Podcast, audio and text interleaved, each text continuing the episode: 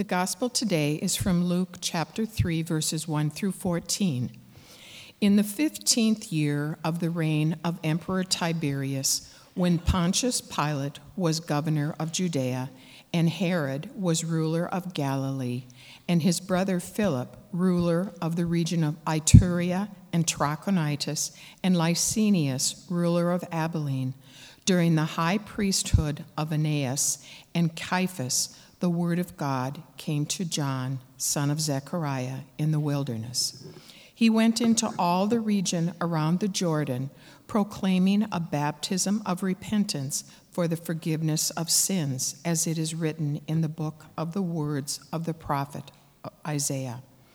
The voice of one crying out in the wilderness, Prepare the way of the Lord, make his path straight. Every valley shall be filled, and every mountain and hill shall be made low, and the crooked shall be made straight, and the rough ways made smooth. And all flesh shall see, shall see the salvation of God. John said to the crowds that came out to be baptized by him, You brood of vipers, who warned you to flee from the wrath to come? Bear fruits worthy of repentance. Do not begin to say to yourself, We have Abraham as our ancestor. For I tell you, God is able from these stones to raise up children to Abraham. Even now, the axe is lying at the root of the trees. Every tree, therefore, that does not bear fruit, bear good fruit, is cut down and thrown into the fire. And the crowds asked him, What then should we do? In reply, he said to them, Whoever has two coats must share with anyone who has none, and whoever has food must do likewise. Even tax collectors came to be baptized, and they asked him, Teacher, what should we do? He said to them, Collect no more than the amount prescribed for you. Soldiers also asked him, And we, what should we do? He said to them, Do not extort money from anyone by threats or false accusation, and be satisfied with your wages. The Gospel of the Lord.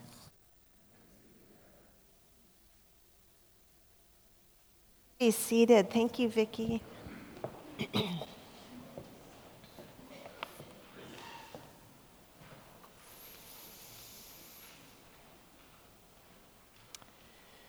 The same question emerges for me every time I hear this story. What does it mean to bear fruit worthy of repentance? They're John's words today. We can't miss them. And they are his call to the people who are coming in droves to be baptized in the River Jordan. So let's break this down. To bear fruit to contribute, to grow something, to produce something, to live out your purpose. Think of a raspberry bush. It's meant to produce raspberries. Respond like you are alive. Do something that matters. Worthy, valued, befitting. Repentance the origin of the word in Greek is metanoia. It means to turn from one thing to another, turning from yourself in your own direction, turning back to God. So, to do something befitting of being brought back to God is what it means to bear fruit worthy of repentance. This is difficult to understand, though, because you hear of some who tout their Christianness and tell you all the things that they are doing right. I lead a Bible study, I listen to Christian radio, I have memorized a book of the Bible, I go to church every week. Of course, these things are good, but it sounds like there's a prescribed way to bear fruits worthy of repentance. What if you're not interested in leading a Bible study or if you prefer country music over Christian music? Are you then not able to bear fruit worthy of repentance? And then there is the other extreme those who John is very clear about. Those who think that because they have faith, that's all they need. Faith then seems like a one time badge to sew on a jacket or something requiring a membership card. All you have to do is pull it out. Something assumed that does not require tending.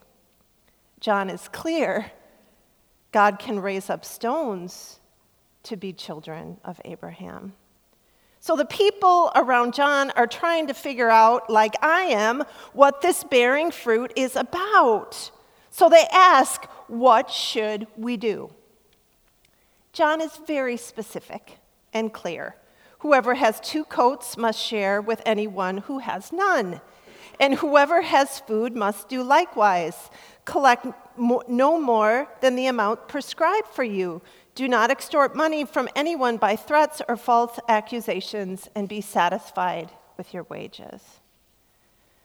Pastor Joel and I had a lunch meeting this week, and we were driving back, and we were stopped at the light on Vinewood waiting to turn left on Rockford Road to get back to church. There on the median stood a person with only their eyes exposed. The wind on Tuesday was so cold that it could rip your cheeks. I was not even sure if it was a man or a woman because they were so bundled up and they simply held a sign that said, Need help. And as we were stopped, I couldn't help but looking at their eyes.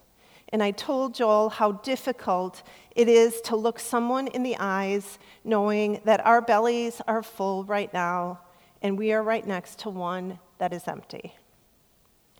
It exposes the inequity of the world and always makes me think about what I'm doing to make, to make things more fair and just. And Joel said to me, Beth, we have just entered humanity in the brokenness of the world. And honestly, it was one of those moments where you realize that your education and your experiences and your thoughts feel really inadequate. And all I could do was turn back to God and say, Okay, God, if you are really here, and I believe that you are, then how am I supposed to respond to this inequity? Because what each of us do makes a difference. Rachel Naomi Remen was featured on On Being around Thanksgiving time. I commend that podcast to you. And I want to quote a little bit of that interview.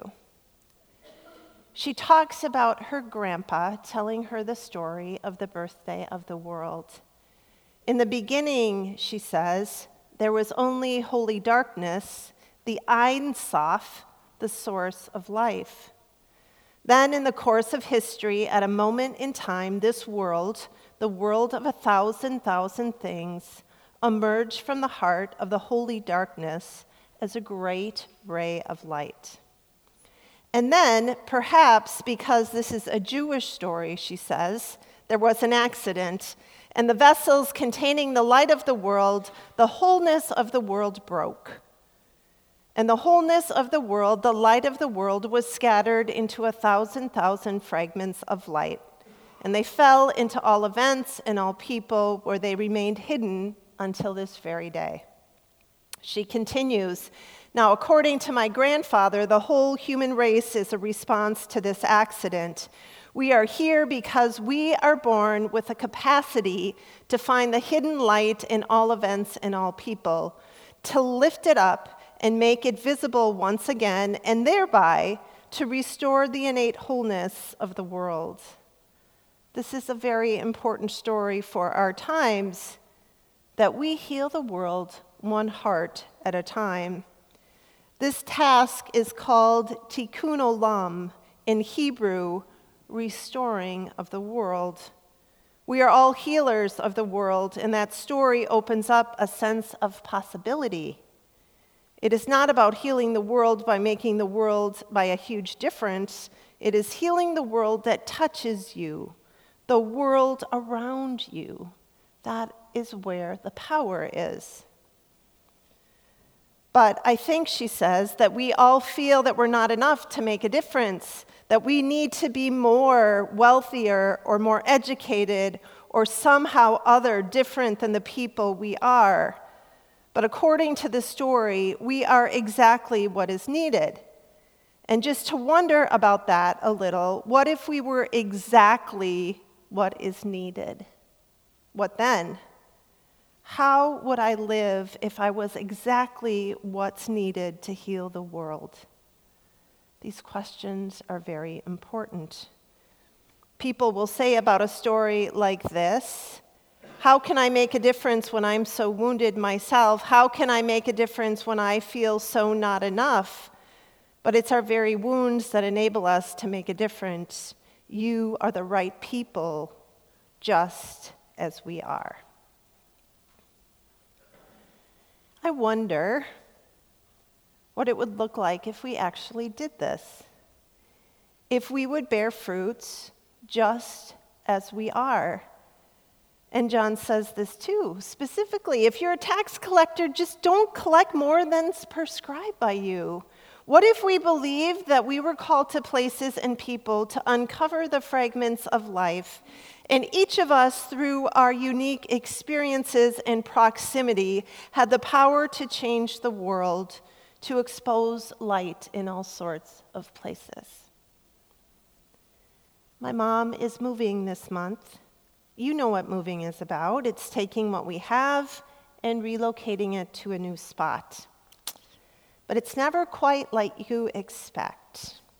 It's always more tedious than you anticipate there's the tactical aspect to it, of course, coordinating things, changing phone lines and addresses, installing wireless internet access, packing boxes.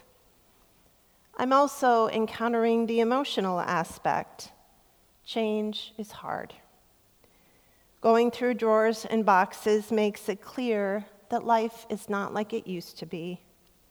It pokes at morality, the changing of life, the new place that we are at that we're not quite sure we're ready for. I was thinking I could just follow a project plan of to dos this month, crossing off tasks as I go, but I have realized this is not a task, it's bearing fruit. And it's requiring me to turn back from myself and my own expectations to turn to see my mom to be present to do things, but also to be present to honor and accompany her in this new place and time. I realize once again in this experience that what we do and how we do it matters. It is because of love that moving my mom is held in patience and dignity and hope. And this work will never be Christmas card worthy. It will never make the top list of my accomplishments this year. But it's alive. It's bearing fruit of repentance. And I have needed every day to turn back to God, to understand that I'm called at this moment to bear fruit in this way. Where are the people and the places where you are being called right now to show up and bear fruit? You will know this, but because it will require you to turn back to God, to question, to wonder, to be forgiven, to be given strength. But don't underestimate that this could be something close to you. And you really do have something to give because of who you are what breaks your heart in the world, and how could you respond to that need right now? John is really clear for us today. To do nothing is not okay. These are John's words. Even now, the axe is lying at the root of the trees. Every tree, therefore, that does not bear good fruit is cut down and thrown in the fire. And you can't miss in the story that the people were coming to him in droves. They knew something was missing in their life, that they were worthy of making a difference in the world. and they wanted to know how to do it. They wanted to know that there was purpose in what they could do every day because John knew Jesus was here. God in flesh was coming. And so the world cannot stay as it is. And that is why we need to come back. That the kingdom is here and God breathes his life into us and calls us to turn from trying to make a good life and rather to bear fruit worthy of his presence here and now. What you do matters. The light is within you and others, and we are called to discover it. And you know what? We're called to be a church of many light fragments. And this is never ending, beautiful work to turn back each week to God in our midst who is forgiving us and holding us and equipping us to bear sometimes this unremarkable fruit, to uncover the life and the light within all people. Let it be so. Amen.